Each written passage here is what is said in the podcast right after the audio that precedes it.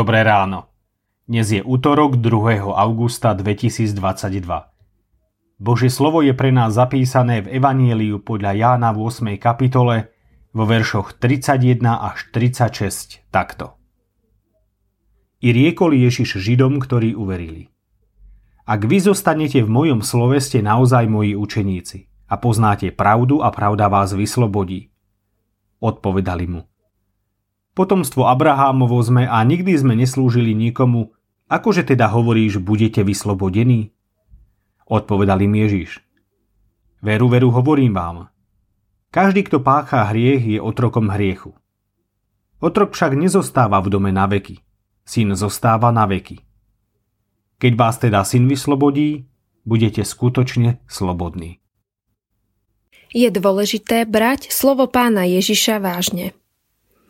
Mnohí zo Židov, ktorí uverili v pána Ježiša, počuli Ak vy zostanete v mojom slove, poznáte pravdu a pravda vás vyslobodí.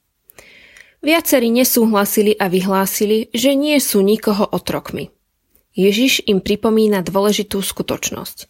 Každý, kto pácha hriech, je otrokom hriechu.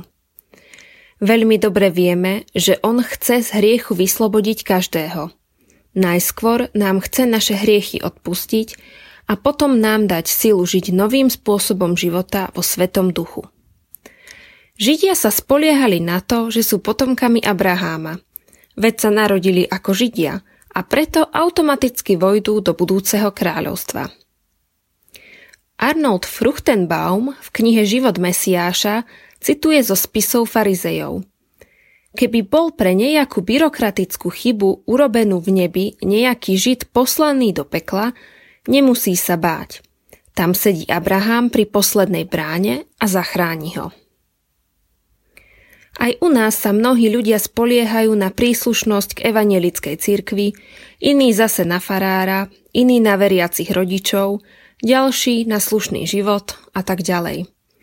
Moja mama sa raz vyjadrila – v čom som sa narodila, v tom chcem aj zomrieť.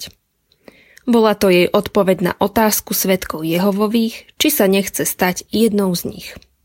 Povedal som jej, že tak nemôže hovoriť, lebo človek sa rodí na tento svet s hriechom a zomrieť s hriechmi znamená ísť do zatratenia.